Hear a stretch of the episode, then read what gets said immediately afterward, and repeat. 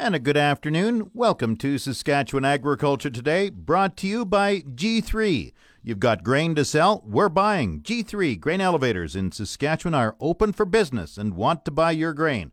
Find a G3 grain elevator near you today at g3smarter.ca. Today, we take a look at the recycling of grain bags and plastic pesticide containers across Saskatchewan. FCC provides $150,000 to Regina charities. The Real Agriculture program looks at seeding issues on the farm. A specialist talks about some weed problems, and we have a look at the crop report out of Manitoba and a comprehensive look at cattle markets. The farm weather is in its usual spot at the bottom of the hour. This portion of Saskatchewan Agriculture Today is brought to you by the Candiac Auction Mart. To consign your cattle, call them today at 424 2967 and Canadian Hail Agencies, providing you hail insurance for 25 years. Contact your broker today to see why Canadian Hail Adjusters are voted the best in the industry. Canadian farmers are recycling more empty pesticide and fertilizer containers as well as grain bags. Clean Farms is a non-profit stewardship organization funded by various companies in the crop protection business. General Manager Barry Friesen says the typical item being recycled is a 10 liter plastic fertilizer or pesticide container. We collected five and a half million of those containers across the country, of which about 40% are in Saskatchewan alone. Since the program began in 1989, there's been over uh, I think over 130 million containers. And to put that in perspective, how much is 130 million 10 liter containers? If you laid them end to end, across the Trans Canada Highway from St. John's, Newfoundland to Victoria, BC, and back. You could do that three times. That plastic, by recycling it, it is not filling our landfills, it's not being burnt, and uh, the toxins going to the open air, it's not being littered in the countryside. So we've recycled all of those since 1989. Friesen says grain bag recycling in Saskatchewan is also a big success. That went very well. Uh, last year was the second year of our program and uh, we were very pleased to see that uh, we had a tremendous increase in recycling. There was over 2,000 tons of the material, and we had a 40% increase last year over the previous year of the, the grain bags. It was a tremendously well supported program, 44% uh, to be exact. Those materials have all been recycled into new plastic products right here in North America. Friesen explains where the plastic is recycled. We have one main recycler in the United States in Arkansas and a couple in Alberta right now.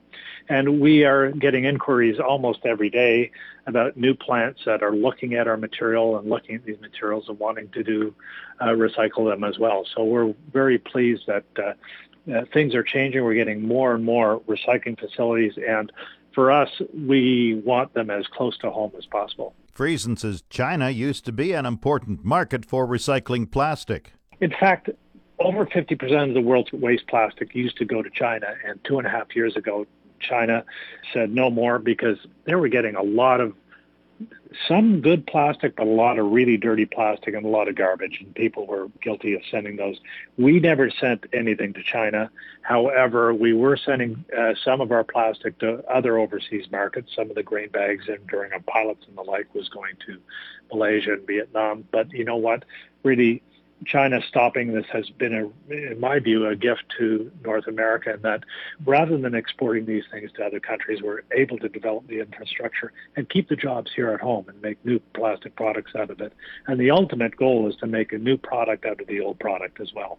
And so we're getting closer and closer to those ends. Friesen says the plastic bags are made into pellets and new bags. Currently, the plastic bags are going to a couple of different things. They shred them, they wash them, they pelletize them into little plastic pellets that goes in new products. Our uh, U.S.-based uh, recycler, they make new plastic bags out of it. Not a grain bag, but another type of bag, you know, a garbage bag or a re- recycling bag that people would use. Our two plants in Alberta are going to a number of uh, different locations. One is actually working with one of the grain bag manufacturers to see if they can go right back into new agricultural film products. Friesen says COVID 19 is having limited effect on recycling. Almost everything is going full scale ahead as planned, with the exception of one thing. We do have one program. We collect seed and pesticide bags in Ontario, Quebec, and the Maritimes, and we were to do a big scale. There was over 200 locations in the prairies where we were going to collect them. We were asked to put that on postponement for one year, so we're going to start up again next year. But that's the only hiccup that we've had, and it was going to be a pilot program, but almost a full-scale pilot this this year, and that was just a one-year delay. So watch for that, and next year we'll be collecting seed and pesticide bags at almost all ag retailers. Barry Friesen is the general manager of Clean Farms. The organization coordinated the collection of 5.5 million smaller containers last year. There were also over 55,000 bulk drums and totes ranging in size from 23 litres to 1,000 litres. In addition, 2,256 metric tons of used grain bags were recycled in Saskatchewan last year, an increase of 44 percent. This segment is brought to you by the Canadian Canola Growers Association, helping farmers succeed for over 35 years. Visit ccga.ca to learn more. And brought to you by Salford Group. Get the best price on new Salford equipment before July 3rd. Call your Salford equipment dealer or visit salfordgroup.com. Farm Credit Canada is providing $150,000 to over a dozen community projects in Regina. The manager of community investment at FCC, Carla Warnica, says the annual funds are designed to enhance projects like community gardens, outreach centers, and recreation facilities. The need certainly is high, and perhaps now more than ever.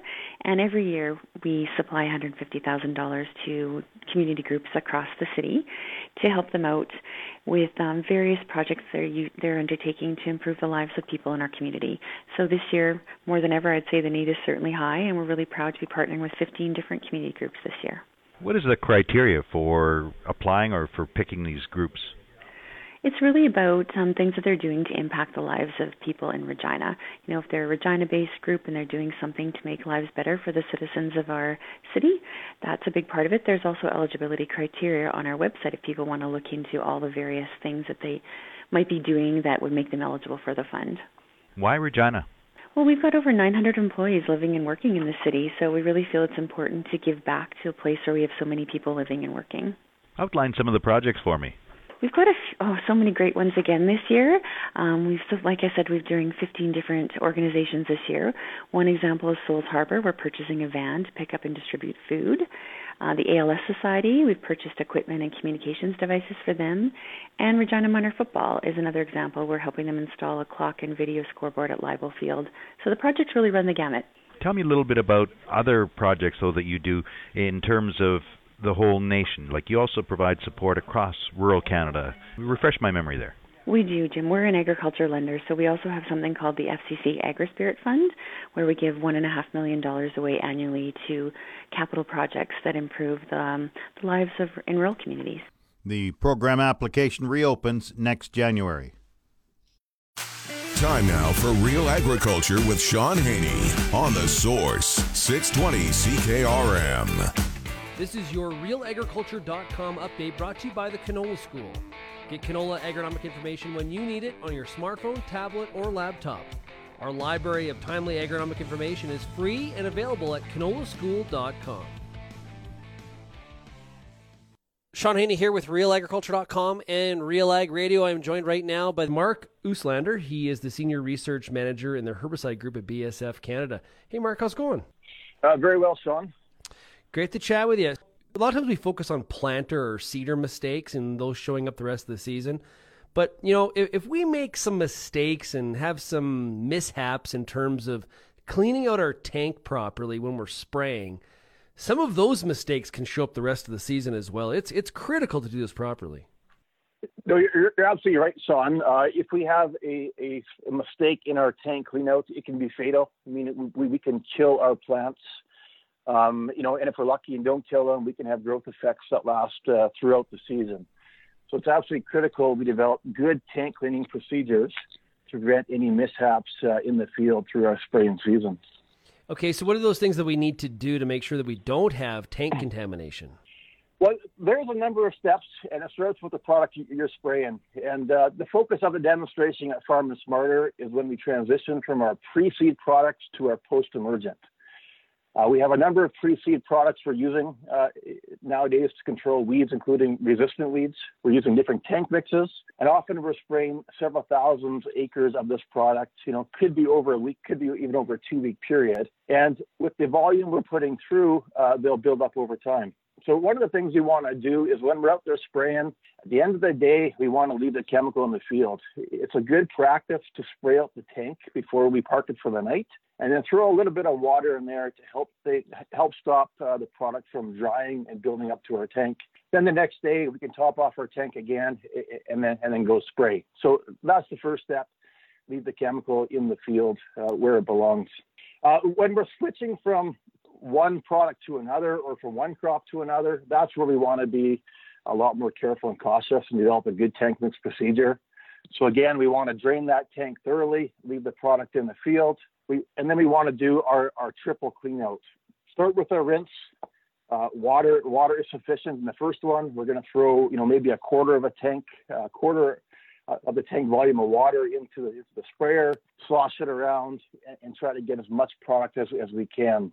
Step two is probably the most critical. That's our, our ready our, our cleaning procedure. Um, different products require different cleaning cleaning agents. There's already three. There's your commercial grade tank cleaner with detergents. There, there's water, and then there's uh, ammonia water or possibly chlorine bleach, which are the common ones. I'd refer to your your uh, herbicide label for what the manufacturer recommends. If it's not written on the label, I would probably just recommend using a commercial detergent based tank cleaner. So what you want to do is you want to fill your tank full, add your cleaner, and then run it through your, your pump, your booms. And then here's the critical step. You got to leave it sit. And, and I've been reading through some of the publications on tank clean out, and very few uh, have this step, which I think is critical, and, and, that, and that's the time.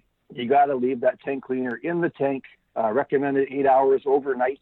So at the end of the day, if you're going to add, you know, do your tank clean out, add it to your tank, let it sit in your tank and booms overnight and give it time to pull that chemical out. Then in the morning, you, you can run it through your booms again, clean all your screens and filters, you know, empty your tank. And then your, fin- your final rinse is just water. So we want to do one more, you know, one more rinse with water. Again, maybe maybe a quarter of a tank of water. Run that through all your screens, your nozzles, through your booms and then rinse.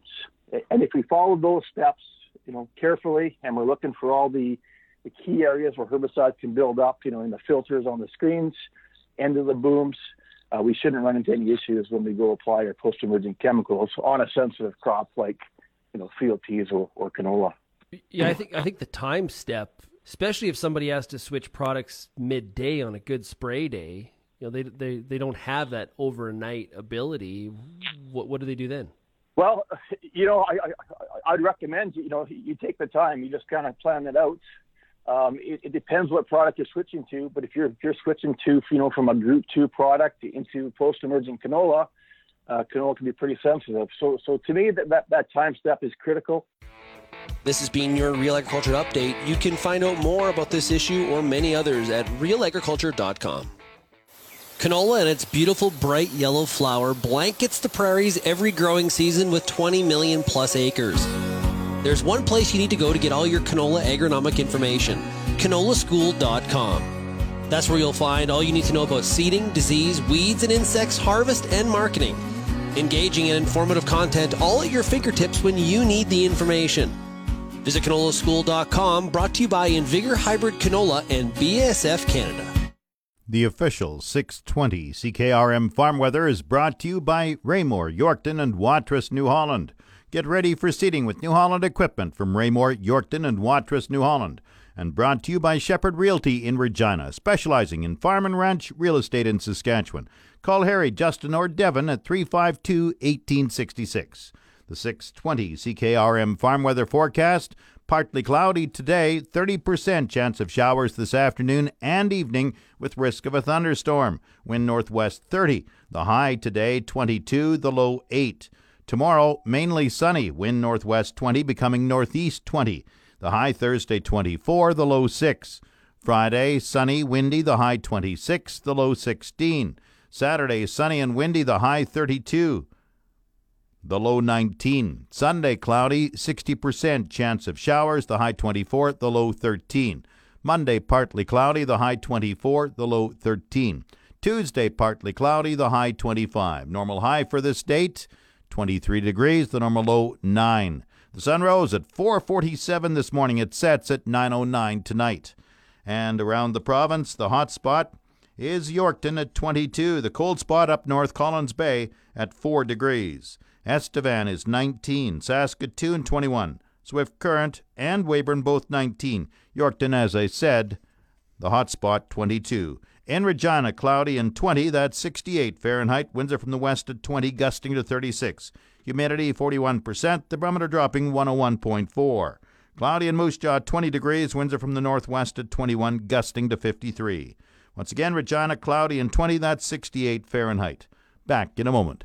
This portion of Saskatchewan Agriculture Today is brought to you by McDougall Auctioneers. Get fair market value for your assets with an online auction through McDougall Auctioneers, McDougallAuctions.com, and Sask Municipal Hail Insurance, SMHI Crop Hail Insurance at cost. Operated by farmers for farmers. Online or connect with an agent. Storms are unpredictable. SMHI isn't. SMHI.ca. Manitoba's weekly crop report says spring seeding is 96% complete. Manitoba agriculture crop specialist Dane Froese says some of the 2019 harvest is still being taken off. As unfortunate as it is to say harvest in spring, we are glad that it's wrapping up, and there's only a few fields still remaining out there, primarily in the southwest region. Froese says southwest Manitoba has had a rough fall and spring. But southwest had a set of challenging conditions, probably a little bit more than most. Uh, beginning in last fall, as crop was left out and, and soil was saturated and quite wet as we moved forward into 2020. Uh, spring came and those soil moisture conditions and saturated soils were still there, uh, leading to a lot of farmers struggling to be able to get out into the field. And coupled with the topography of the region, those rolling hills and those telescopes, uh, slough areas, things like that, that had uh, extremely saturated soils and did not support machine traffic, just really limited the opportunity for farmers to get out in the fields and get that field work done. Froese says seeding in southwest Manitoba is 80 to 85% complete, should wrap up quickly. He says spraying is underway in southwest parts of Manitoba. Herbicide applications have been done in the winter cereals, fall rye and winter wheat, uh, since they're now at the flag leaf stage and starting to head out. Uh, the spring cereals have had herbicide applications where possible, but wind conditions have really limited uh, good spray days until now. Froese says there's been some crop damage already in southwest Manitoba. Uh, flea beetles are still an ongoing concern, uh, as are cutworms at some locations. So producers and agronomists are reminded to be vigilant when scouting, uh, knowing what their damage thresholds are and, and taking appropriate action. Froese adds there's been some crop damage in northwest Manitoba. There's been some fairly significant wind damage in, in some canola crops uh, specifically. Those high winds from last week uh, moved a fair bit of uh, soil across the landscape, and that caused some wind burn and some sandblasting on some of those more sensitive crops. So some reseeding has been done in that area, as well as reseeding due to uh, emerged canola that was buried under soil. Uh, so that was a bit of an issue in the Swan River Valley region. Other parts of the region have seen crops emerge and grow fairly well. Um, the cereals are rated in 90 to 100% excellent condition, which is great to see, and other other crops are not far behind. There has been some issue with forage regrowth and alfalfa growth. There has been periodic frosts and really cool overnight temperatures that have limited hay growth. So that's really going to put a damper on first cut hay yields and forage availability for livestock. Froese says topsoil moisture conditions in Manitoba are rel- relatively good. Dane Froese is a crop specialist with Manitoba Agriculture. This segment of Saskatchewan Agriculture Today is brought to you by Degelman Industries. Look to Degelman for the most reliable, dependable, engineered tough equipment on the market. And by YAC Auctions, the first name you should think of in the auction business. Call 782 5999. Saskatchewan feeder cattle prices were showing upward movement during the past week. Provincial cattle specialist Leah Clark says there were several factors pushing up cattle markets. Feeder steer prices were steady to higher this week, with the smallest increase for the six to seven hundred pound steers, with an increase of three dollars and twenty nine cents per hundredweight compared to last week, to average $213.79 per hundredweight. The 8 to 900 pound steers had the largest increase of $9 per hundredweight over the last week to bring that price to $183.50 per hundredweight. Due to low data in Saskatchewan feeder heifer reported prices, for only three categories this week. The 5 to 600 pound heifers increased $4.30 to average $197 per hundredweight. The prices increased $4.26 per hundredweight for the 6 to 7 weights to average $184.56 per hundredweight. And the price for those 7 to 800 pound heifers was $174.75 per hundredweight, which was an increase of just over $4 per hundredweight. And what were the factors that seemed to be pushing up prices a bit? I think we're just seeing positive indicators in those futures markets. We're looking at huge positives with the slaughter capacity and backlog of cattle moving through to be moved in time for those these feeder cattle to be ready for slaughter. What were marketings? Canfax reported a total of 3,980 head of cattle were sold in Saskatchewan this week, down from 5,299 head the previous week and less than 5,800 head marketed during the same time last year. What happened with market ready cattle prices? Prices of live non-fed cattle in Alberta was steady to slightly decreased compared to the previous week. Just on limited volumes, the price of D2 slaughter cows decreased a dollar per hundredweight to average $87.03.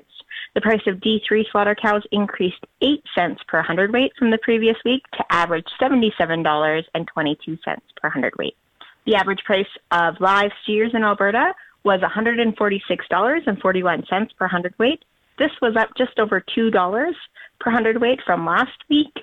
And there was a wide spread of rail grade prices that continued this week, with prices reported from $223.50 to $253.50 per hundredweight. What were the U.S. factors influencing the market? We're still seeing kind of the same effects, but maybe just not as strong. So slaughter capacity has increased. We're seeing those futures markets show improvement, uh, actually week over week now. And so just lots of positive indicators holding these prices higher or steady. Leah Clark compiles the weekly cattle report for the Saskatchewan Ministry of Agriculture. Market Update is brought to you by Scott Bjornson of Hall Wealth. For more information or to book a free consultation, call 1 800 284 9999 and brought to you by Nelson GM, Assiniboia and Avonlea. If you are a Costco member, get huge savings on current 2019 and 2020 SUVs right now. Grain prices were showing upward movement in early trading today. Viterra's prices for canola rose $3 at 437.28. Number 1 red spring wheat gained $1.57 at 226.86. All the rest were unchanged today. Durum 266.39. Feed barley 191.71. Flax $519.79. Lentils 638.50. Oats 264.16. Yellow peas 257.89 and feed wheat 172.88. On the Minneapolis Grain Exchange this morning, July spring wheat rose two and a half cents at 526 and three quarter cents a bushel. The livestock quotes are brought to you by the Assiniboia and Weyburn Livestock Auctions. Call Assiniboia 642 4180 or Weyburn 842 4574. And brought to you by Karst Holdings in Assiniboia and Schlamps Integra Tire in Grenfell, your locally owned Integra Tire dealers. Now, the latest livestock quotations. Good afternoon. This is the Yorkton Heartland Livestock Market Report for Wednesday, June the 10th. A very good run here. 925 in the sort with 525 cows and bulls, a total of 1450 for the day. A huge amount of cows moving right now at every market, causing some downward pressure on these cows. D1, D2 cows 70 to 80, sales to 82, 83, D3 cows 60 to 70. Good bulls 107 to 117, sales to 124, 125. On to the pre-sort sale. This is our last pre-sort of the season. Regular sales from now on. Some highlights on the steer side 500 pound black steers 243, 550 pound black steers 236, 650 pound black steers 224. My favorite pen 700 pound black steers at 202, 800 pound red black exotic steers at 185. Here's some one owner packages from the bombing ranch at Calder 850 pound steers at 181.75. Their 950 pound steers topped out at 175 at $1,662 a piece, and 1,040 pound steers at 157. Good job to Harley and the gang at Calder. On to the heifer side. 500 pound heifers 207, 550s 205, 650 pound heifers 185, 725 pound heifers 175, 800 pounders at 164, and the big girls 900 pounders heifers at 153. Like I mentioned before, this was our last pre-sort sale of the season. It's all regular sales from now on. Regular sale- sales mean receive on Tuesday from 8 to 8. Cows and bulls sell Wednesday mornings at 8 o'clock, followed by feeder cattle. We stop at 11 o'clock to sell pairs if we have some. Our next sheep, lamb, and goat sale will be Friday, June the 26th. That's it for this week at Heartland Yorkton. I am Harvey Exner. Stay safe, everyone, and have a good day. Now, the latest Saskatchewan pork prices. Ham sold 7,900 hogs Tuesday, selling in a range of 127 to 161 per CKG. Today's sales are expected to be around 6,000 head, selling in a range of 124 to 157 per CKG. Ham's number one sows this week are selling in the range of 19 to 25 cents per pound live weight. Ham's cash hog price today is down, and forward contract prices open lower this morning. On Tuesday, the Canadian dollar was down 22 basis points, with the daily exchange rate at 1.3423. The Canadian dollar is currently trading at 74.71 cents US.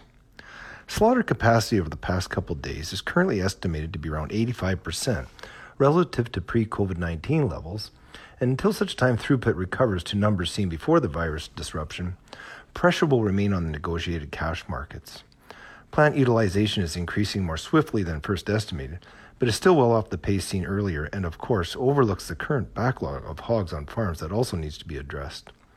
Cutout values are once again lower compared to previous day, led by loins that saw a one day drop of $6.21 a hundredweight. Using Marketing Week 20's weekly average cutout price as the high value benchmark and comparing it to today's data, the cutout is 39.8% lower than four weeks ago. Lean hog futures are seeing some volatility this morning. At the open, the trade turned immediately lower for all offered contracts, but has recovered somewhat as of mid trade. The only notable event futures markets appear to be pricing in is a potential return to a more normal marketing environment in 2021, but of course that is highly speculative today.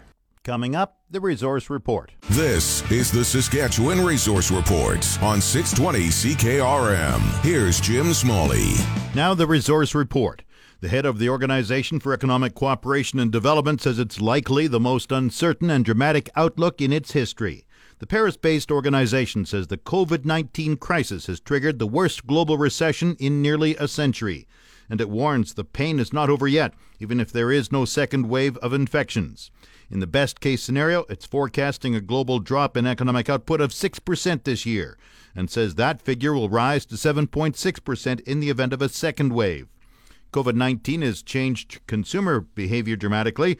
The path of the pandemic was traced fairly closely by the closure of Tiffany and Company stores across the globe. Revenue in the Asia Pacific tumbled 46% during its most recent quarter, then in Europe by 40%, then in the Americas by 45%. The famed jeweler swung to a $105 million operating loss. Some of that spending may be shifting Gardening and yard work is gaining a lot of new adherents during lockdown with so many sheltered at home. Scotts Miracle-Gro now expects sales growth of 16 to 18 percent this year, far beyond earlier projections for 6 to 8 percent growth. Shares recently hit an all-time high. On the markets, Canada's main stock index posted a triple-digit decline in late morning trading as the financial and industrial sectors led a broad based decline, while U.S. stock markets were mixed. The TSX Composite Index was down 169 points at 15,664. In New York, the Dow Jones Industrial Average was down 192 points at 27,079. The Canadian dollar traded at 74.59 cents US compared with 74.50 cents Tuesday. The July crude oil contract was up 6 cents at 38.25 a barrel. That's the resource report. Stay tuned for the closing grain prices at 1:45 this afternoon and an Agri News report at 3:45 p.m. Tomorrow morning there's another Agri News report at 6:45 a.m. That's Saskatchewan Agriculture Today. I'm Jim Smalley. Good afternoon and good farming.